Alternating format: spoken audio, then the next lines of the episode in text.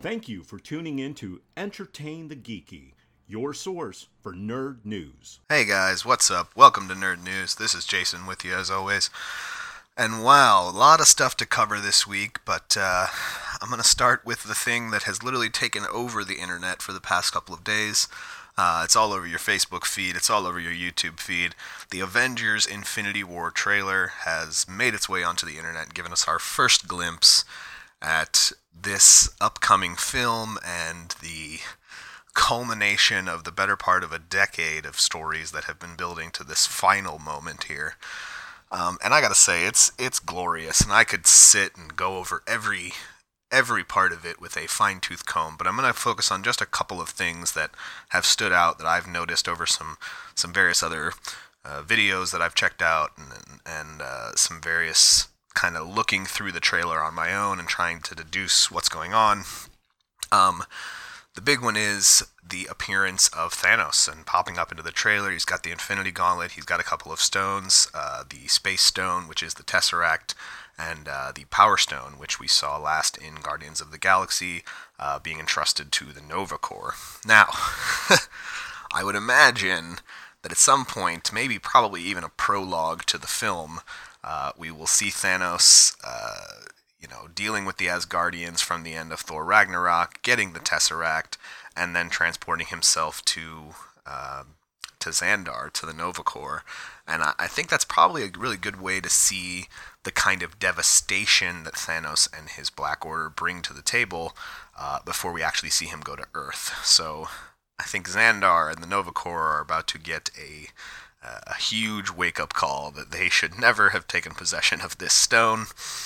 Um, so that'll be an interesting thing, and I think there's at least a couple of scenes in the film that were probably a couple of scenes in the trailer that are probably taking place on Xandar. Um, but ultimately, uh, you know, back on Earth, uh, the Black Order has uh, kind of come and trying to locate the stones. Um, and another big thing that comes out of the trailer is what appears to be some kind of big epic battle that takes place at Wakanda um, which definitely has an implication that Wakand- the Wakandans are in possession of the last Infinity Stone, so the Soul Stone, which we have not seen in any film up to this point. Uh, we've seen every stone except the Soul Stone. And with Black Panther coming out right before Avengers Infinity War, it's a pretty good bet that they are in possession of that last Infinity Stone. I know there was some speculation that, you know, Thor Ragnarok was going to introduce that stone to us, that somehow Heimdall uh, was the Soul Stone because of the color of his eyes and the fact that he can see souls. Uh, obviously, we passed on, you know, we passed over that without mentioning anything about it. So it's a good bet that the Wakandans are in possession of it and probably have been possess- in possession of it for generations, the same way the sorcerers have held the Time Stone for so long. Um, and then we, we you know the, the army we get to see fighting the Wakandans and some of the Avengers there on the big battlefield and you know somewhere in Wakanda outside the city um, was a very interesting thing as well. Uh, if you're unfamiliar with what those aliens are, uh, our best guess is that they are the Outriders. Um, the Outriders are genetically engineered by Thanos and the Black Order to kind of send out into the universe and uh, do his bidding. Um, and in a way, they're kind of the Meeseeks of the Marvel Universe because most of the time, once their task is complete, they are killed. Um, but clearly, he has mass produced the Outriders and is using them as kind of the grunts in the Black Order's army. Um, and if you're unfamiliar with the Black Order, uh, originally it was five members. It looks like the movies are only going to introduce us to four. So we have uh, Corvus Glaive, who is the leader of the Black Order. Um, we have uh, Proxima Midnight, who is, at least in the comic world, she was his uh, woman. She was his girlfriend, uh, his concubine, however you want to word it. I'm not really sure. Their relationship was very strange, and they never really took the time to kind of uh, elaborate on it too much in the comic world. They might do that in the movies. Who knows? Um, we so we have those two, and then we have uh, the Ebony Maw. He's kind of the you know if you if you were paying attention to the D23 reveals that were going on uh, back you know five or six months ago, um, he's kind of the weird white uh, wrinkly. He kind of looks old. He's got a big long robe on. Um, and then uh, the Black Dwarf, which was the big kind of giant guy. He was uh, he was in the comic world the leader of the army that tried to take down Wakanda and get the Soul Stone. Uh, in the comic world, he failed quite spectacularly and was punished quite severely by Thanos. Uh, whether or not that will make it into the movie is yet to be seen, but uh, we definitely have some some some interesting stuff to look forward to with the Black Order and the Outriders. Um, and I doubt we'll probably see the Outriders used to their fullest extent. In the comic world, they had powers like uh, invisibility and tactile telekinesis, and they could read your minds, and they were they were reading the minds of various heroes, trying to locate the stones for Thanos. Uh, in the comic world, when they found out that the Avengers were actually not on Earth, and Thanos used that as his time to attack. Um, so, how much of that comic actually gets translated, I, I, would say probably not a lot, but they're definitely being inspired by what that comic did and how it was presented. Um, I'm sure that at some point we'll see some Avengers in space. I mean, we already have Thor out in space with the Guardians of the Galaxy. Um, who knows? The end of the film might lead the Avengers into space. Um, so, I'd like to touch on one more thing that I think has, has kind of popped up that was a little interesting to me um, in that uh, we see the Hulkbuster armor on Wakanda and we see Bruce Banner, but we only have one shot in the trailer of Hulk. Um, and with Iron Man off with Doctor Strange and Spider Man uh, and the various others, there's been speculation that the the person inside the Hulkbuster armor is actually not Tony Stark, but it is Bruce Banner. Um, and you might think, well, why? Why do we need to put Bruce Banner in armor when he can just turn into a big monster? Um, so the thought is, and, and and let me let me you know take this with a grain of salt because at this point we have no idea. We're just speculating. Um, the thought is that something prevents him from turning into the Hulk, or that maybe him, the Hulk, and Bruce Banner become separated, uh, so they end up becoming two separate entities. Um, by some doing of Thanos, maybe playing around with the souls or playing around with the Infinity Stones, uh, he does something that separates them or prevents uh, Bruce from changing. Now, there is precedent within the comic world for Bruce and the Hulk being two separate entities. Um, so there's not, you know, it's not outside the realm of possibility that that might be something that we we end up getting uh, with this film, uh, which I think would be very interesting. But again, take it with a grain of salt. It's all just speculation at this point. We have no real idea what's going on. Uh, we are just looking at some context clues and trying to guess. Um, so a couple more things uh, that just really, really were interesting to me was finally getting to see Spider Sense. Um, he has this moment where you see Peter kind of sitting on a school bus and the, the, the hair on his arm stands up. And they haven't really touched on Spider Sense uh, at all up to this point. Um, and there was a little Civil War had a little bit of uh, context for it when Spider-Man kind of ducks out of the way without knowing that something was coming up behind him. So we know it's there, but they haven't really taken the time to elaborate on it or explain it to us in any way. It's just kind of he's just always a little bit ahead. Uh, he's always kind of one step ahead in fights, uh, which is fine. I'm I'm absolutely fine with not you know uh, focusing in on it because the other movies have already kind of you know hammered that into the ground. Um, another thing that I really liked to see was seeing Captain America, um, full beard now, kind of a nomad style, and uh, you know the symbolism, the the symbolism of America from his costume has been torn away. Um, you can see where all of that symbolism was, but it's gone now, as if he's kind of turned his back on America because America turned its back on him. Um, so just real interesting things, and, and I can't wait to, to see more footage, uh, and and definitely can't wait till May of next year to finally see the film. Um, but if you haven't watched the trailer, what are you doing with your life? Go out, watch the trailer, check it out, because um, it is amazing, and there's plenty of reaction videos and and breakdown videos and everything that you can watch uh, till you're you know blue in the face. You could sit and watch videos about uh, about Infinity War, the movie. Um, moving on, uh, to the, the world of video games. Um, so something that has popped up recently, um, aside from some other new releases like Super Mario Odyssey and things like that, um, we are coming up on, or we just passed actually, the, the one year anniversary of uh, Final Fantasy 15. And I'm not the biggest fan of DLC because I feel like, you know, if, you, if you're going to release the game, you should release it complete. You should not release it incomplete and then charge me more money to complete it later.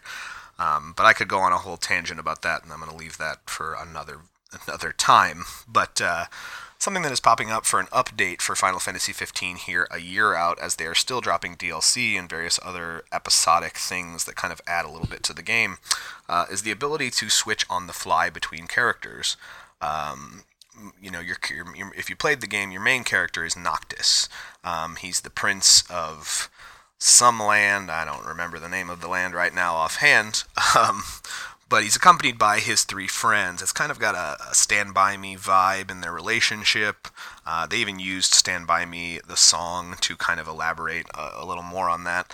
Um, but uh, this new update will allow you to switch between characters on the fly and, and play the main story as one of the side characters, whether that be uh, Prompto or Gladio, um, or uh, I can't really think of that other guy's name.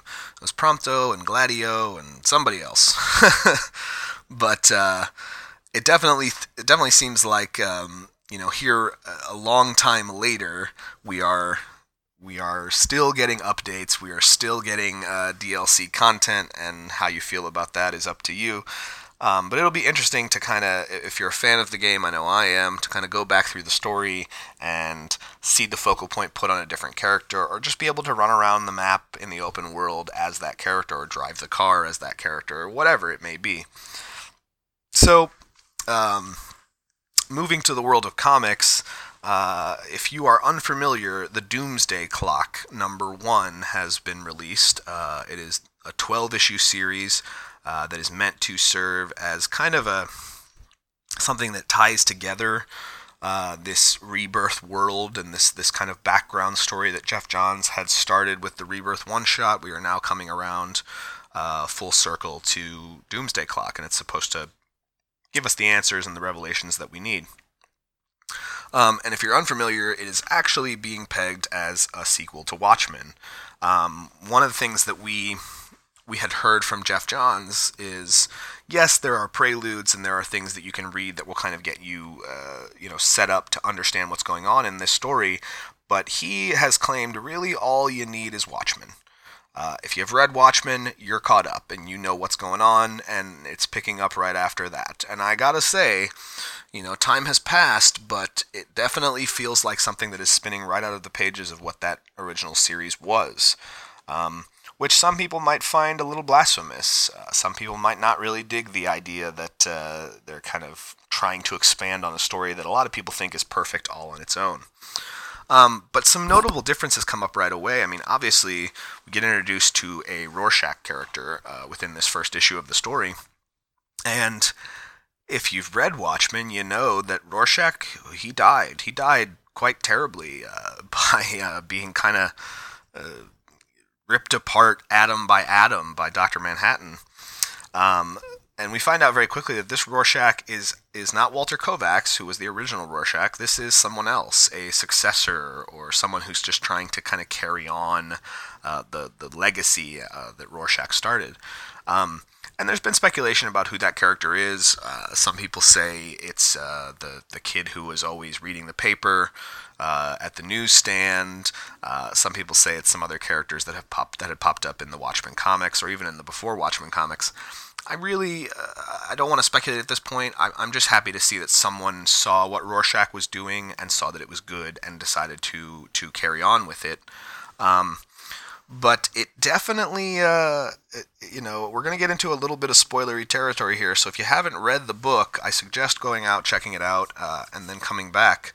Um, but this book has taken place, I think, six, six, seven years, seven years after the events of Watchmen, um, and the, the, you know we, we, we, we, we understand that Ozymandias is still around. He you know obviously what he tried to do during the events of Watchmen was to create a unified world, to find a way to uh, to bring peace, and apparently that failed.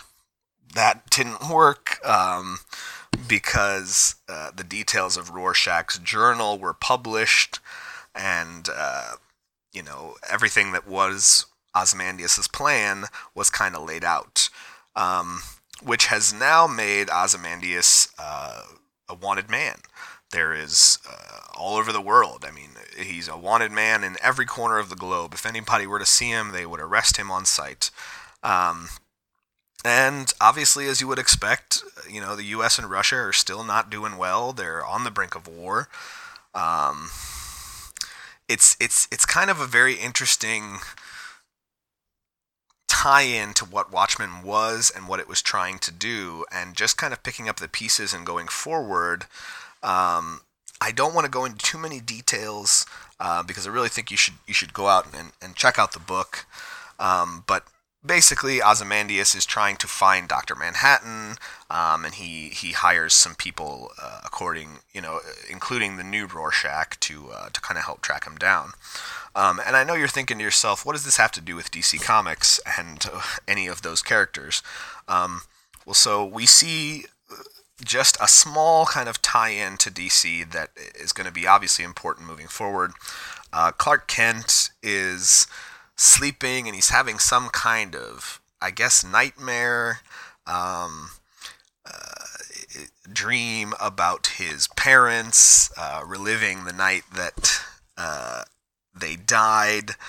Uh, Lois kind of wakes him up and and he he kind of thinks he thinks to himself that he's never had a nightmare before. So this is a kind of a weird occurrence for Superman. So obviously there's some kind of outside force uh, acting on what's going on in his head. Um, and and that's really it. I mean, they, they leave this book very open. I mean, this is just number one. It's a 12 issue series that is coming. Um, so it'd be very interesting. It'll be very interesting to see where they go from here.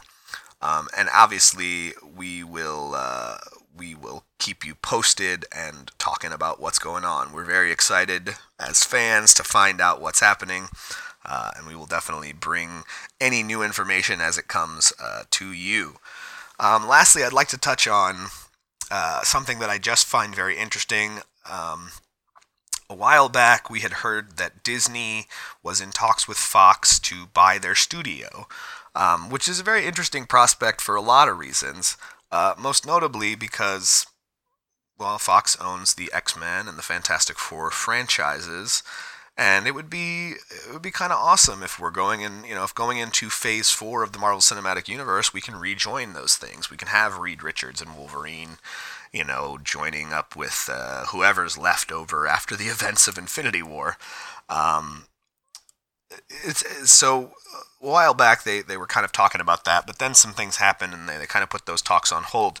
But it appears as they are uh, appears as though they are back sitting together trying to figure out some kind of way to uh, to move forward with this. Now, why Fox would want to would want to get rid of or would want to sell their studio when they've got some interesting things coming down the pipeline that are sure to make them a lot of money, like Deadpool 2, uh, New Mutants looks very interesting as kind of a horror movie with mutants in it. Um, and even X Men Dark Phoenix, uh, we have not seen any footage of, and we don't really know what direction they're trying to take that. So that could be a, a very interesting film to see as well.